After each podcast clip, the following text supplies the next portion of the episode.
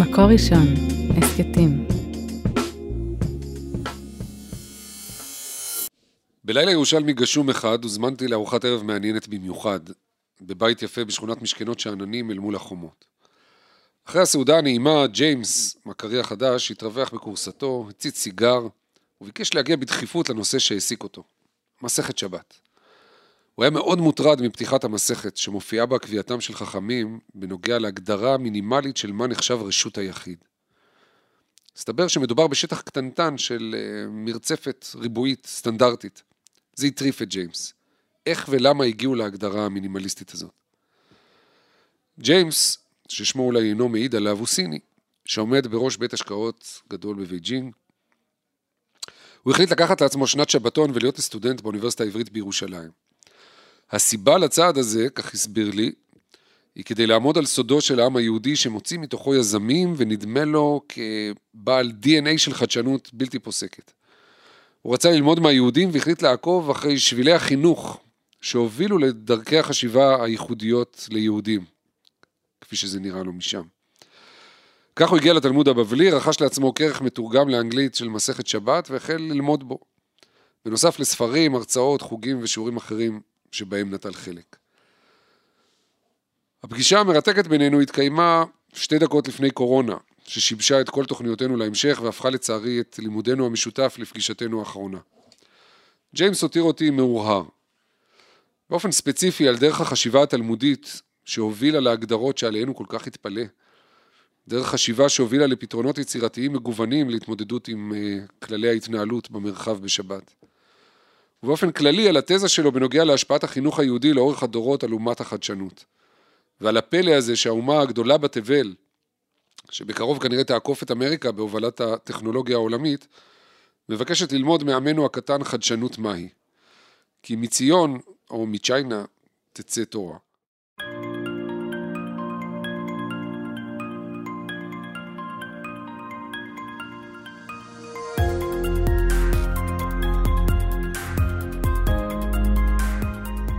שלום ותודה שהצטרפתם להסכת של אומת החדשנות מבית מקור ראשון, סטארט-עם, שבו אנחנו משוחחים על חדשנות ועל חשיבה יצירתית ועל הקשר של כל אלה לראש היהודי. אני שמוליק פאוסט, עורך מדור הספרים במוסף שבת של מקור ראשון, כותב ומרצה על חשיבה תלמודית וזיקתה לחדשנות, יצירתיות ויזמות, והאורח הנכבד שלי היום הוא ישי פרנקל, סגן נשיא ומנכ"ל האוניברסיטה העברית בירושלים, לשעבר סגן נשיא בחטיבה לחדשנות של חברת אינטל בישראל. שלום ישי, תודה שבאת. שלום שלום שמוליק. הסיפור על ג'יימס הסיני מוכר לך נדמה לי.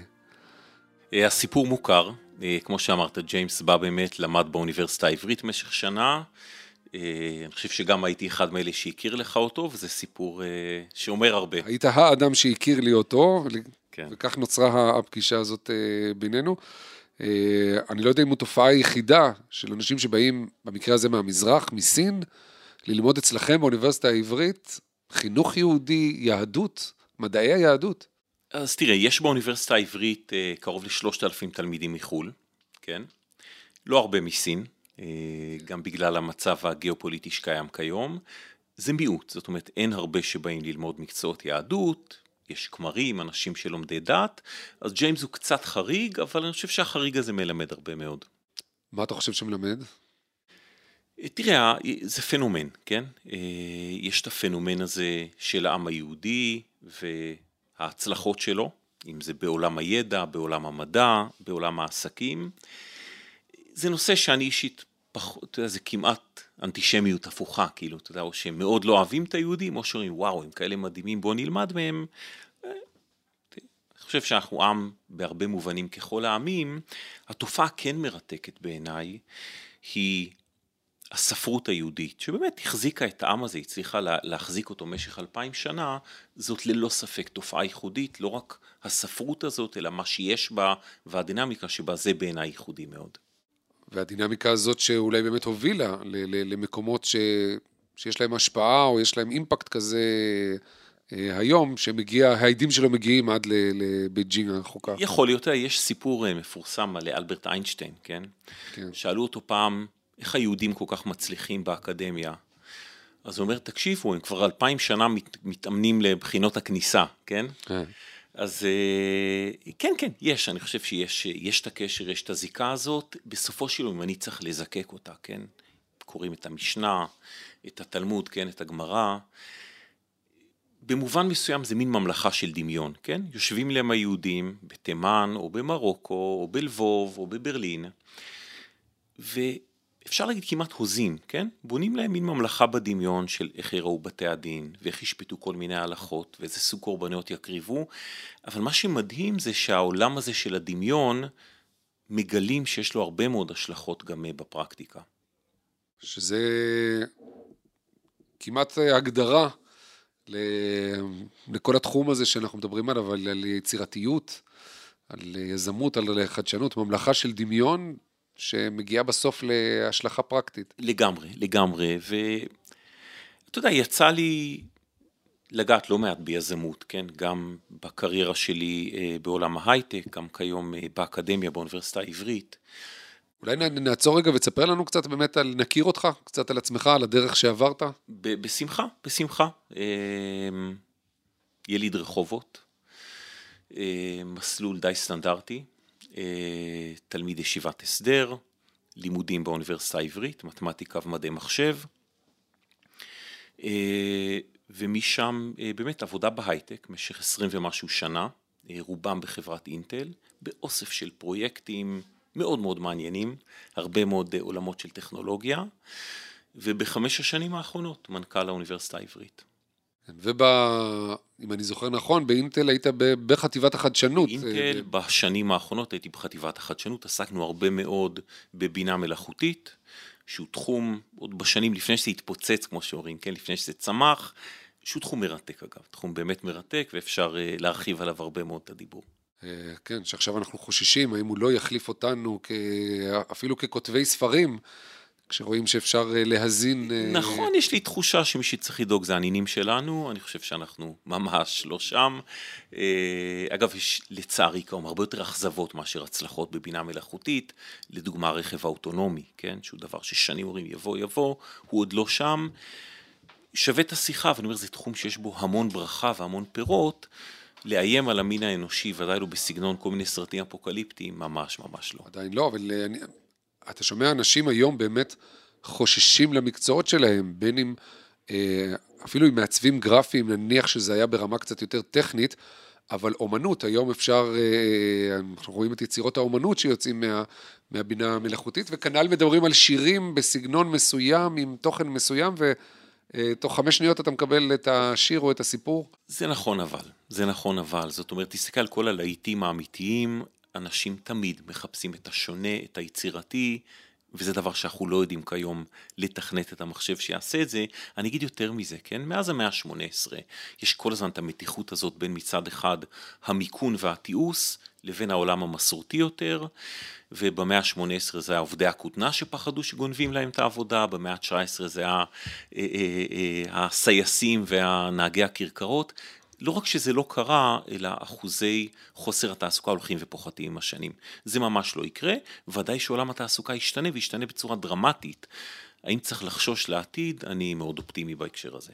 מה שמעניין בזה שאתה היית בחטיבה, סגן נשיא בחטיבה לחדשנות באינטל, הוא שכשמדברים עם הממסד, משרדי ממשלה, או, או כל מפעל או חברה אה, אה, מסורתיים, כשמדברים איתם על חדשנות, או כשהם מקימים אצלם איזושהי מחלקה לחדשנות, אז הם חושבים הייטק, בואו נעשה איזה מיכון של אה, משהו במפעל או בחברה, אבל באינטל עצמה, שהיא כל כולה חדשנות בעיניים האלה, אז היא מחזיקה חטיבה לחדשנות כדי, כדי מה? כדי להיות בדבר הבא? התשובה היא שראשית, מרבית החברות הגדולות עושות את זה, וזה בדיוק זה. זאת אומרת, בסופו של יום כל חברה וכל גוף עסוק בעשייה השוטפת שלו, ויש מין נטייה אנושית כזאת, אתה יודע, לשקוע בכאן ובהווה ובסוג העשייה. המטרה של חטיבת חדשנות היא לחשוב אחרת, לחשוב שונה. אה, אגב, לצערנו רוב חטיבות החדשנות לא מצליחות, כי התרבות הארגונית הורגת, דורסת, משעבדת, אבל חברה שרוצה לשרוד לאורך ימים חייבת להיות מסוגלת להמציא את עצמה מחדש, וזה התפקיד המשמעותי של אותן חטיבות חדשנות, כן? אז בהקשר הזה אני נוהג לשאול פה את אה, אורחי, מהי ההגדרה שלהם לחדשנות, מתוך איזו תקווה שלי שאולי נגיע לאיזו הגדרה מוסכמת. איך אתה היית מגדיר בקצרה חדשנות, מהי? תראה, ההגדרות זה לכותבי מילונים, כן? אה, וזה מסוג המושגים שכשאנחנו רואים את זה, אנחנו יודעים את זה. וכשרואים את זה, זה לפעמים המצאה טכנולוגית. המון פעמים זה שיר, שאני פשוט שומע ברד ואומר, וואו, תפס אותי, זה שונה. חדשנות היא לעשות דבר שהוא שונה, דבר שנוגע, דבר שפעמים רבות עונה גם על צורך, צורך שאנחנו לא תמיד יודעים להגדיר אותו מראש אגב. כן? אני חושב שאלה שלושת הפרמטרים שאני הייתי מגדיר. כלומר, חדשנות אה, לטעמך היא לא רק פתרון לאיזו בעיה נתונה, אלא היא לפעמים, הוא לפעמים זה הדבר, זה דבר עצמו, הוא בפני עצמו חל... חדש, חלוטין. שהוא לא בא לפתור שום דבר, הוא לא, הוא לא ידע מראש שהוא יענה על איזה צורך שקיים בנו. לגמרי, לגמרי, ולכן אני, אני לא סתם לוקח את הדוגמה של המוזיקה, אתה שומע יצירה מוזיקלית, גם פופ עכשווי אגב, לא, לא צריך אה, ללכת למוצרט, כן? ואתה לפעמים שומע ואתה אומר, וואו, כאילו, תפס אותי, איזה כיף, היה פה משהו שונה, משהו חדש. אה, לפעמים אני רואה את זה בארכיטקטורה, אתה יודע, אתה אנשים בונים ו- ומנסים להיות מאוד פונקציונליים, ולפעמים תופס לך ואומר, איזה יופי, וואו, לא חשבתי על זה. ולפעמים חדשנות אמיתית עונה על דברים לפני שעוד בכלל הצבתי אותם כשאלה, כן? אז אה, טוב, זה מעניין, כי באמת אה, שונה קצת מ, מ, מ, במילון שאני מנסה לאגם פה, שונה קצת מהגדרות ששמעתי, שבאמת מנסים להתייחס ל, או לחשיבה אה, בצורה שונה, חדשה, על משהו שהוא, שקיים, בדרך כלל באיזשהו אופן יישומי או, או פרקטי.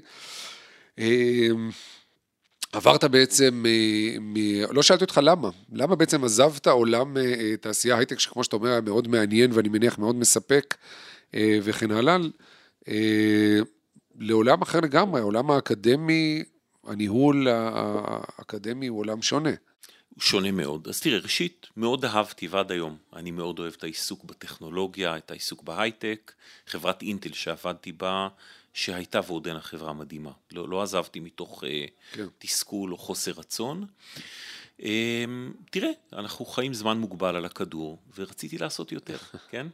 פשוט רציתי לעשות יותר, אה, ראיתי באמת אתגר אמיתי וצורך בעבודה במגזר הציבורי, ואוניברסיטאות הם אולי המוסדות המדהימים ביותר על פני כדור הארץ, לדעתי. אולי המדהימים ביותר, כי עוסקים בשני דברים, בשני דברים מאוד חשובים. האחד ביצירת ידע, באמת יוצרים ידע, המחקר האקדמי יוצר ידע, אין הרבה מקומות שעושים את זה, והשני עוסקים בחינוך, אנחנו לוקחים חבר'ה צעירים, מלמדים, מחנכים, נותנים כלים, יש מעט מאוד מוסדות שעושים את שני הדברים הללו. אז עכשיו שאתה אה, בליבת, ה... היית בליבת התעשייה ואתה עכשיו בליבת העשייה, כמו שאתה אומר, מייצר את הידע וה... והחינוכית, אז אני רוצה לשאול על החיבור של שני הדברים האלה אה, אה, ביחד. יש דבר כזה חינוך לחדשנות, אפשר לחנך לחדשנות, לגדל לנו דורות חדשים לסטארט-אפ ניישן שאנחנו מתהדרים בה? או אני אשאל גם ככה, זה, זה חלק מהחזון שלכם באוניברסיטה העברית? התשובה היא במפורש כן, אבל אני חושב שהדרך היא מאוד מאוד שונה, ואני אנסה להסביר, כן? יש דברים שכשאנחנו עושים אותם, פשוט תוקפים אותם בצורה ישירה, כן? אני רוצה להכשיר אדם שידע להופיע בבתי משפט או לכתוב חוזים, אני אלמד את אותו אדם משפטים, כן? אני רוצה להכשיר מישהי שתדע לטפל בבעיות לב, נשקיע המון שנים ונכשיר קרדיולוגים. הסיפור בחדשנות הוא שונה, כן? אני חושב שהפתרון לאתגרים גדולים או לבעיות גדולות הוא לא דבר שקורה בדוך, זאת אומרת אם אתה לוקח בעיה ענקית, כן, בעיית האקלים, כן, ייצור אנרגיה, רק לבוא ולהושיב 100 אנשים חכמים, חבר'ה, תפתרו לי את זה, זו כרגיל לא הדרך. צריך למצוא את אותם מעקפים, ולפעמים לייצר את הכלים שיביאו לפתרון. ניתן את הדוגמה קלאסית אגב, מאוד בעיניי מרתקת, כן? בתחילת שנות ה-70 התחילה מגפת הסרטן, כן? מחלת הסרטן, שהייתה קיימת כל השנים אגב, פתאום התחילה להרים ראש, ואנשים רואים, זה אחד מגורמי התמותה הענקיים. ונשיא ארצות הברית דאז, נדמה לי שזה היה ג'ונסון, בא והשקיע מיליארדים, ואמר, חברים, הנה מיליארדים, אני משקיע אותם, והוא אמר את המשפט, היה מאוד מעניין, הוא אומר, חברים, כשם שלפני עשור השקענו מיליארדים, וכתוצאה מהם הנחתו אדם על הירח, הוא אומר, אני עכשיו רוצה להשקיע מיליארדים, ובעוד עשור לפתור את בעיית הסרטן. וזה לא קרה, זה לא קרה, זה לקח 20 או 30 שנה, ומצבנו, לשמחתנו הרבה, הולך ומשתפר. הדרך לפתור במרכאות או לרפא יותר ויותר ממחלות הסרטן, בא לא מהכסף שהושקע בצורה ישירה, אלא ממחקר מדעי בסיסי, מהבנת מנגנונים גנטיים בעיקר, ומולקולריים, ומשם כיום תוחלת החיים לשמחתנו עלתה, מחלת הסרטן איום הרבה יותר קטן, ואמר אדם מאוד חכם, הוא אומר, לנסות בשנות ה-70 להשקיע מיליארדים ולפתור לרפא את מחלת הסרטן, זה כמו לבוא בשנות ה-60 ולהשקיע מיליארדים ולהנחית אדם לירח בלי שיודעים את חוקי הפיזיקה. פשוט לא היה את הידע.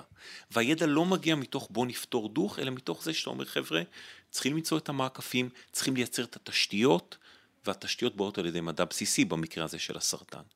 אז באוניברסיטה רוכשים את הידע ומייצרים ידע, אבל איך מתרחש אה, החיבור לחדשנות? כי ישבת לי בחיוב, אכן יש מגמה לחנך לחדשנות. כן. אז אני חושב שבשני מישורים. אני חושב שבשני מישורים. המישור העומק בעיניי הוא הרחבת הדעת ועידוד הסקרנות, כן? בסופו של יום החדשנים באמת הם אנשים סקרנים, כן? יש מעט מאוד יזמים שהם מיליארדרים אמיתיים שבאו ואמרו, בא לי להיות מיליארדר, אני אמציא רע, לא, זה לא עובד ככה. כן. רובם הגדול אנשים סקרנים, תאבי דת, חלקם תאבי ממון, משם זה בא. אז ראשית מוסד אקדמי, ואוניברסיטה ודאי מתהדרת בכך ומאוד מנסה להקנות ידע, לא תמיד אגב בתחום שהסטודנט רשום אליו, ולהקנות סקרנות. זה א'. נוסף לכך, והאוניברסיטה העברית הקימה לפני חמש שנים מרכז ליזמות וחדשנות, הרצון שלנו הוא לחשוף אנשים להרבה מאוד כלים והרבה מאוד פרקטיקות שעוזרות ליזם המתחיל או לאדם שרוצה להיות חדשן, וזה בעצם לקחת כלים ותשתיות ואיכשהו לחבר אותם ולהתיך אותם יחד. אז יש גם, אנחנו מנסים לסייע בפרקטיקה, אבל אני אומר שוב, זאת אולי החזית מקדימה, מאחורי זה באמת עומדת מעל הכל תאוות הידע והרבה מאוד ידע, כן? אנחנו מדברים על... אה... רכישת ויצירת הידע האקדמי, ונדמה שכשמדברים על חדשנות, אה, מתייחסים בדרך כלל אה, למקורות הידע הפרקטיים, תחומי הידע המעשיים, היישומיים, שאפשר יותר למצוא אותם בעולמות הריאליים נניח, בפיזיקה, בביולוגיה, במדעי החיים, אה, מדעים מדויקים, מה שנקרא, כמובן מדעי המחשב וכל מה שקשור בטכנולוגיה. ולי נדמה ש... כשאנחנו מדברים על חינוך לחדשנות, על לגדל דורות של אנשים שהם חדשנים, יזמים אה, מטבעם, אה, יכול להיות שאנחנו מזניחים, או שאולי אתה תתקן אותי ותגיד שלא, את דווקא עולמות הרוח, עולמות אה, שנותנות לאדם איזשהו אופק של ידע ורוחניות, מכיוונים שונים לגמרי. שלכאורה אין להם שום עניין עם היישום הפרקטי שאני יכול לדמיין אותו במובן הטכנולוגי, אבל אולי דווקא ברוחב הידיעות הזה, ומשם יכולה לבוא היצירתיות, יכולים לבוא רעיונות. אה, ייווצר הניצוץ הזה של, של בהתנגשות בין גופי ידע שונים. תראה, זה, זה לא סוד שבשנים האחרונות יש משבר, לדוגמה בתחום מדעי הרוח, כן? מספר הסטודנטים שבאים ללמוד מדעי הרוח אה, צונח, אולי זה קצת נבלם לאחרונה, זה גם לא סוד שאם תלך לקהילת אנשי ההייטק והיזמים, אני חושב שיש רמה של זלזול נגיד בערך של לימוד תורה, כן, לימוד תלמוד בבלי. אני חושב שזו טעות, זאת אומרת, לדעתי, כל עולם חשיבה שונה מעשיר, כן? וכשאדם לומד מדעי הרוח, אדם, כן, קח סטודנט למתמטיקה או סטודנט להנדסת חשמל, לבוא וללמוד מדעי הרוח, להיכנס לדיסציפלינה שונה, לדעת לשאול את השאלות מנקודת המבט הזאת, זה מעשיר וזה מרחיב מאוד, זאת אומרת, כמעט בכל מקצוע שאתה נכנס אליו, בין אם אתה משפטן או מתמטיקאי, אתה נכנס לעולם, אתה נכנס לסוג של פרקטיקה ולסוג של חשיבה, שהיא מאוד חשובה, היא מאוד מעמיקה, אבל זה קצת נועל אותנו. והמשמעות של בעיניי, אם זה לימוד גמרא, וזה יכול להיות לימוד היסטוריה או פילוסופיה, זה מרחיב את הדעת, זה פשוט מרחיב את צורות החשיבה שלנו, כמעט יכול לומר את הרפרטואר האינטלקטואלי שלנו. ואני חושב שיזם אמיתי בסופו של דבר, או רבים מהם, הם אנשים עם רפרטואר אינטלקטואלי מאוד מאוד רחב, זאת אומרת לא רק הדיסציפלינה המתמטית, לא רק הדיסציפלינה המשפטית, אלא משהו שהוא באמת קרוס דיסציפלינרי לצורך העניין. אני יכול להגיד אישית, אתה יודע, כשעבדתי בהייטק, כן, והיית מביא לי מישהו עם תואר שני בהנדסת חשמל, אה, לעומת מי שלמד הנדסת חשמל והוסיף תואר ראשון בהיסטוריה, כמעט בלי להתלבט, הייתי לוקח את זה שעשה גם היסטוריה, כי אני יודע שזה אדם רחב אופקים, אדם שישאל יותר שאלות, אדם שפחות יחשוש מלצאת מהגבולות הצרים של הדיסציפלינה. כן, אבל זה מאוד, אה, אתה מתאר מקרה אה, אינדיבידואלי. השאלה איפה האוניברסיטה תורמת לזה, כי אף על פי ש... ואולי זה טרנד של אה, להיות אינטרדיסציפלינרי, בינתחומי, נדמה לי שהאוניברסיטאות דווקא הלכו ונהיו יותר ויותר דיסציפלינריות, כלומר, דיברת על גמרא או, או, או, או תלמוד, אז החוג, אם אני לא טועה, החוג לתלמוד באוניברסיטה העברית נפרד מהחוג לספרות עברית, ששם ילמדו מדרש ואגדה, שהם כבר לא בדיוק תלמוד, אלא יותר בסי... כלומר, ומי, והתלמידים אה, מוסללים, אם לשאול את הביטוי הזה, להיות מאוד דיסציפלינריים, ללמוד את הדיסציפלינה, אנחנו לא בשיטה של קולג' אמריקאי, או המקום שבו לפחות BA כללי הוא דבר ש... סליחה אם אני לא רוצה לפגוע, קצת פחות נחשב מאשר אם התמחית בדיסציפלינה. אבל דווקא אנחנו מדברים עכשיו על, ה, על התרומה לעולם, בזה שסטודנטים שיוצאים בוגרי אוניברסיטה, באופן אה, אה, אימננטי, ילמדו באופן מתוכנן מראש. יתאפשר להם לבחור אולי, או ילמדו בכוונה תחומים ודיסציפלינות שונות, כדי להפרות את, ה, את עצמם ואת התחומים השונים. אה, תראה, שזה פחות יש קורה. פה, אז ראשית, צריך להגיד ביושר, יש פה מתיחות. זאת אומרת, ככל שאנחנו מתקדמים, ככל שכל תחום הולך ומתרחב, כן? בעולם הכימיה יש כיום בשנה יותר פרסומים ממה שהיה בעבר בעשור. אז יש מצד אחד אה, צורך ורצון של אנשים בחוגים השונים, בחוג לכימיה או בחוג לספרות, להגיד חבר'ה אנחנו רוצים לנצל עד תום את שלושת השנים האלה של לימודי הבוגר ולתת כמה שיותר תכנים בדיסציפלינה שלנו.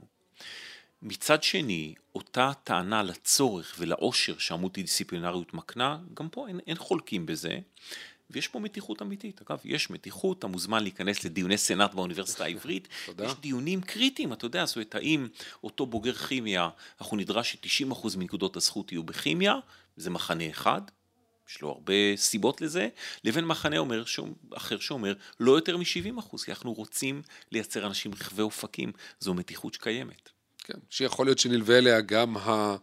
מיצוב של האנשים בעמדותיהם, כלומר אנשי הדיסציפלינה רוצים את לגמרי, לגמרי, יש פה מאבק. ממלכת הדיסציפלינה שלהם, בלי לערב בתוכה אחרים שלפעמים אולי אפילו מזלזלים בתחומים האחרים, או כבר נכנס לזה כל מיני... וכמו שאומר הביטוי, אלה ואלה דברי אלוהים חיים, באמת, יש אמת פה ויש אמת שם.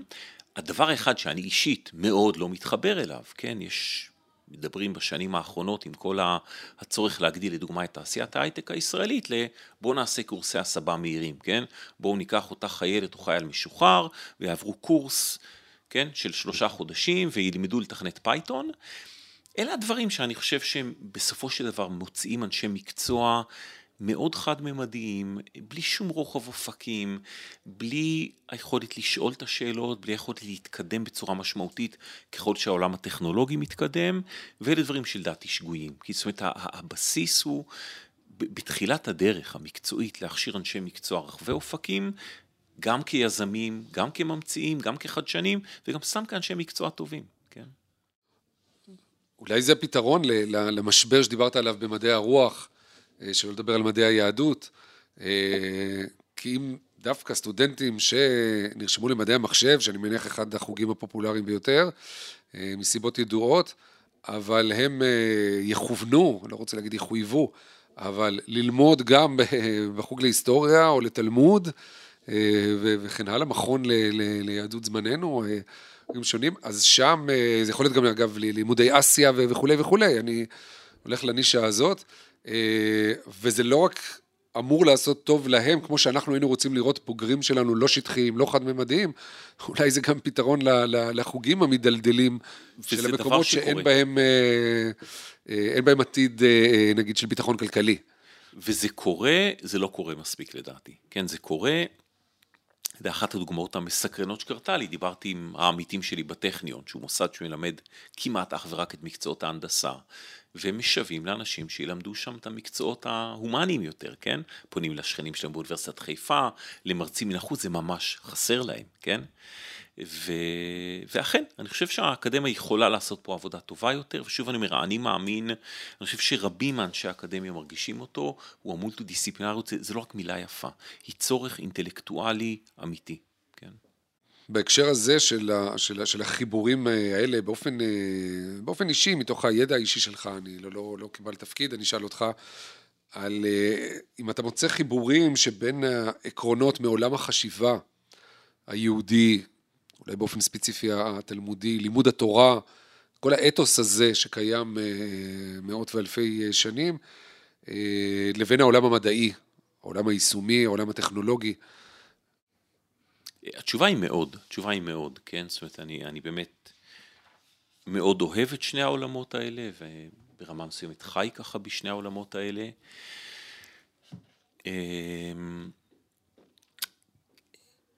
יש מושג אחד, אתה יודע, שחוזר על עצמו בשני העולמות האלה, כן? גם בעולם היהודי, עולם הרוח היהודי, וגם המון בעולם המדעי, וזה הביטוי הזה של לימוד תורה לשמה. כן, לימוד תורה לשמו פירושו אתה יודע, יש תורה שהיא קרדום לחפור בה, כן? אדם רוצה להיות רב, או דיין, או שוחט, או מוהל, יש עליו, הוא צריך ללמוד, יש פרקטיקה, מה עושים, איך עושים, כמה עושים, יש מה שלוקח ללמוד חודש, ויש מה שלוקח עשר שנים, ישנה פרקטיקה.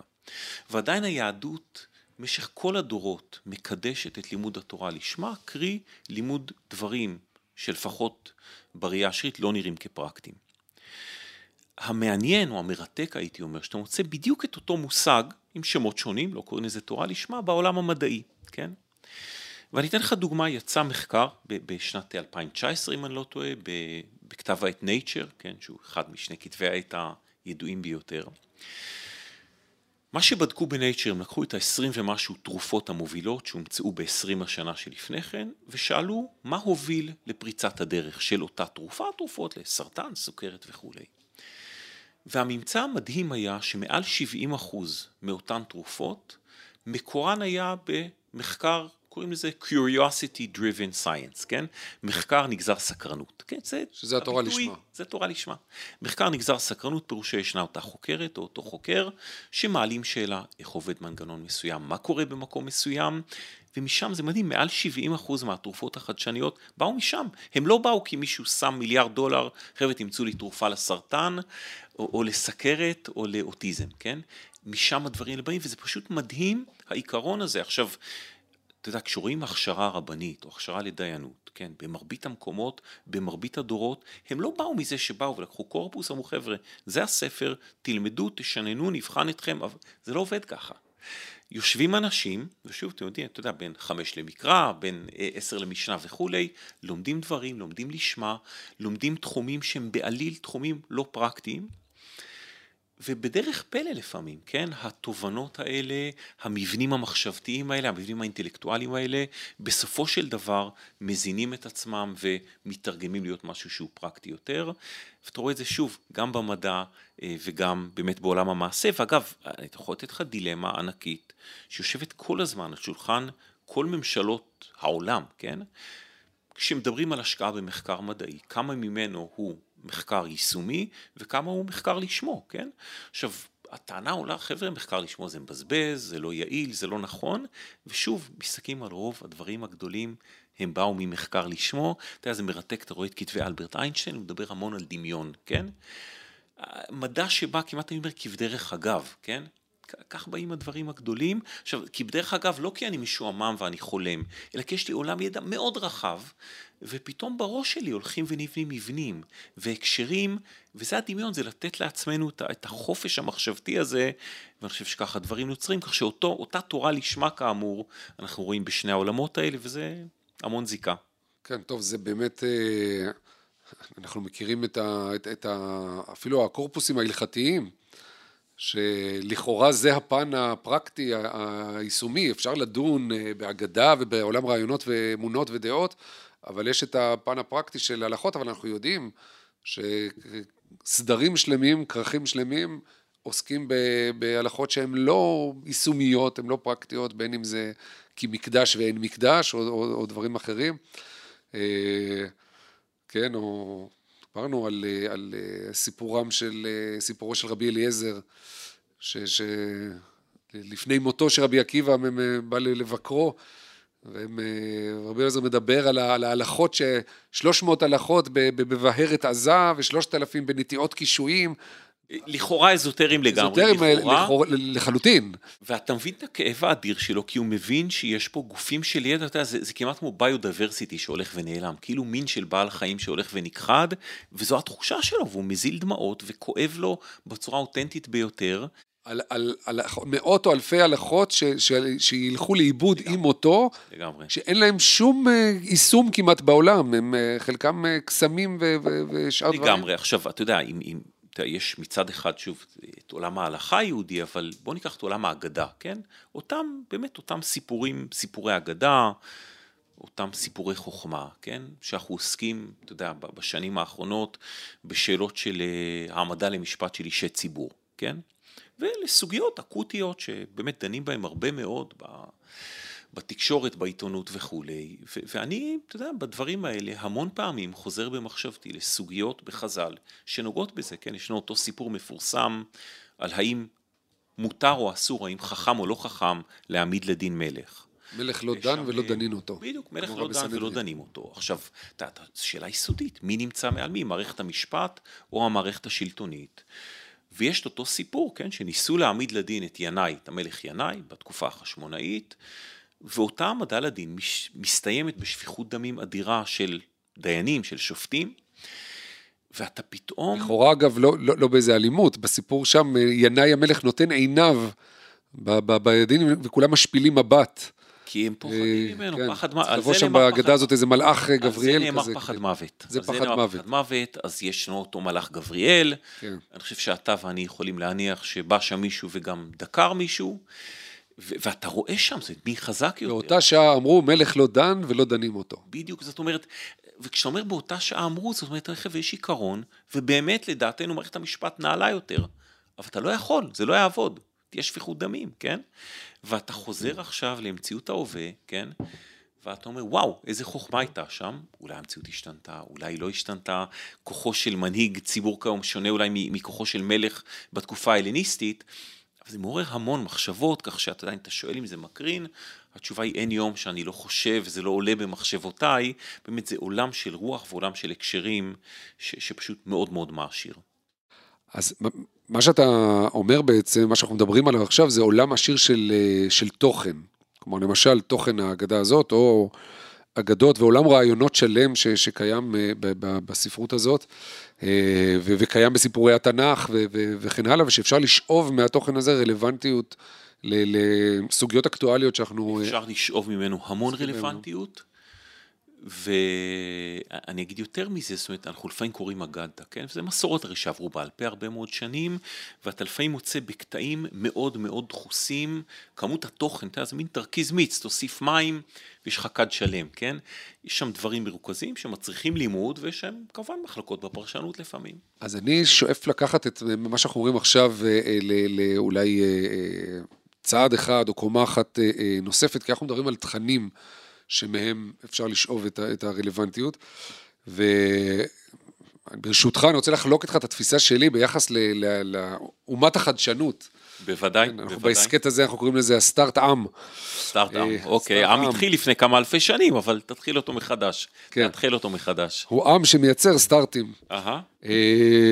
היא שיש איזה גן של חדשנות, הוא כמובן, אני לא מתכוון במובן הביולוגי, אלא במובן התרבותי. איזה מידע תורשתי ש, שמקודד אה, אה, ומתבטא אחר כך אולי באמת בהצטיינות, בהצלחה יוצאת דופן, ביזמות, ב, ב, ביכולות החידוש וההמצאה, ושאם כך, אז אני אטען שחלק מה, מהגנטיקה התרבותית הזאת, שעוברת, שעוברת בתורשה, אה, אפשר לזקוף גם לתרבות והספרות התלמודית באופן ספציפי.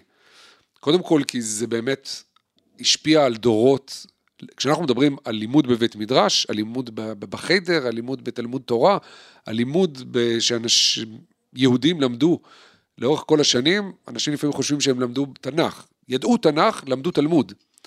עיקר העיסוק היה דווקא בספרות התלמודית, ולכן יש לה השפעה מאוד גדולה, נדמה לי, עד היום, על האופן שבו יהודים אולי חושבים, לומדים, עוצרים ידע ו- ומתנהלים בכלל. ויש שם אלמנטים של גמישות מחשבתית, של יצירתיות, של אקטיביות, של, של ביקורתיות, כמובן הפעלה של דמיון, כמו שאמרת קודם, כי כשאתה דיברת על אלברט איינשטיין ועל המדע ועל הפעלת הדמיון, לא יכולתי שלא לחשוב על המדרש שהוא כמעט כל כולו כזה. הפעלה של דמיון חסר גבולות ממש, אה, כדי לפתור לעצמם סתירות או בעיות תיאולוגיות או אחרות, לפעמים יישומיות, וממש לפעמים פתרון לבעיות הלכתיות. זה יכול להחזיר אותנו לסיפור שפתחנו בו על ג'יימס הסיני ורשויות השבת. לגמרי. איך בעזרת דמיון אפשר לפתור אה, בעיה במרחב. דמיון, הפשטה. וכולי, כן. נכון. כן. אז יש פה תרבות של ביקורת, יש פה אני תרבות מסכים, כזאת אגב, אני, שהיא... אני מאוד מסכים, ותקשיב, אין ספק שאתה לוקח טקסט, ואלפיים שנה אתה לומד אותו, הוא, הוא נכנס, אתה יודע, נכנס לעצמות, כן? והוא הופך להיות באמת חלק מעם. יש עוד אלמנט, אגב, שהוא מאוד חשוב, ואני חושב שכל מי שלומד את התלמוד רואה את זה, וזה רדיפה, כמעט הייתי אומר, חסרת פשרות אחרי האמת. זאת אומרת, לא מסכימים לקבל דבר שהוא לא, לא מסתדר, שהוא לא... ו- והתאוות האמת הזאת, אגב, מובילה לפעמים לטרגדיות, כן? מחלוקות ש- שמנדים אנשים, זורקים אנשים, אנשים מתים בגלל זה, אבל יש פה רדיפת אמת, והיא קריטית, כן? אני חושב שרדיפת אמת מעל הכל, כי אדם לא יכול לחדש או ליזום בלי, בלי אמת, כן? ואנחנו עם שאני חושב שקשה לו מאוד לחיות עם שקר, עם מניפולציה, רדיפת האמת. אני לא יכול שלא להסכים איתך עם הדבר הזה, וזה פותח מבחינתי סדרה שלמה של, אה, של פרקים נוספים, רק על השאלה הזאת של רדיפת האמת והיכולת הראייה הביקורתית אה, מכל הזוויות שנטועה בתרבות התלמודית הזאת. אה, אבל זמננו, כמו שאומרים, היינו יכולים עוד לשוחח הרבה, ואני מקווה שנעשה את זה בעתיד. אז לסיום שיחתנו המרתקת, אנחנו מגיעים לסטארט טיפ של סטארט עם, שבו, אתה יודע, מאזינים לנו, אני מקווה, אה, מאזינים שיש להם, אה, יש להם רעיונות חדשים, או פתרונות לבעיות, או משהו שבוער בהם לחדש, לתרום לעולם, או שהם סטודנטים בפועל, או מתעתדים להיות סטודנטים באוניברסיטה, רוצים להצליח, רוצים להשפיע. אה, אז ממה שלמדנו פה, אתה יודע, משפע הניסיון והידע שלך, אולי איזה טיפ ממוקד שאתה יכול להציע להם? שני דברים. האחד, אתה יודע, שפע הניסיון, יום שאני לא לומד בו דבר חדש הוא יום לא טוב מבחינת, ואני אומר את זה ברצינות, אגב, לא כקלישאה לכתוב, זאת אני משתדל כל יום ללמוד, והרבה ממה שאני לומד הוא טעויות, כן? אני עושה הרבה טעויות במהלך הדרך, ו- ואולי הטיפ שכולם אומרים אותו, אבל הוא כל כך נכון ב- בלשון התלמודית, כן? שבע יפול צדיק וקם. אנשים נופלים וקמים ונופלים וקמים. הצלחה אין פירושו שלא נפלתי ושתמיד הכל הולך לי טוב, ההצלחה נבנית מתוך כישלונות, בשאיפה אגב כישלונות קטנים, לא צריך כישלונות קולוסליים, אני מאוד מקווה, אבל, אבל לדעת, ושוב דיברנו על רדיפת האמת, כשקורה לי כישלון, לא לנסות להאשים אחרים ולא לנסות לטשטש, אלא לשאול, איך אני יכול הייתי להימנע, איך אני בסיבוב הבא אעשה איך את אפשר זה יותר לצמוח טוב, מזה? איך אני צומח מזה, עכשיו זה, זה קלישאה אבל היא כל כך נכונה. שבע יפול צדיק וקם. ומשהו אולי סטודנטים, או אלה שרוצים לבחור ב... וואו, ב... תקשיב, אני עובד באוניברסיטה והמון אה, שואלים, הטיפ שאני מנסה להיות ישר עם עצמי, אני לא יודע אם זה מה שאני אמליץ לילדים שלי, כן? תלכו אחרי מה שמעניין אתכם, כן? לא אחרי מה שנכון, זה מקצוע שמתפרנסים, זה מה שנכון, זה מה שאמרו לי, אלא באמת, בהנחה שמגיעה סטודנטית, והיא רוצה באמת, ויש לה, לכו למה שמעניין אתכם, משם תלמדו כל כך הרבה, תוכלו מאוד בקלות אחרי זה להשליך אחרי זה לתחומים שגם יפרנסו אתכם בצורה טובה, לכו אחרי הלב. תודה רבה לך, ישי פרנקל, סגן נשיא ומנכ"ל האוניברסיטה העברית, אה, על הזמן שהקדשת לנו, היה מרתק. תודה לאוהד רובינשטיין על ההקלטה והסאונד, לעדי שלם רבינוביץ' ויהודי טל על ההפקה והעריכה. תודה רבה לכם, המאזינים.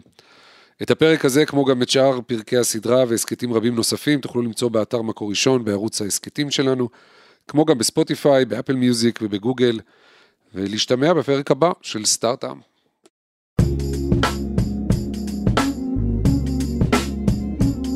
מקור ראשון, הסכתים.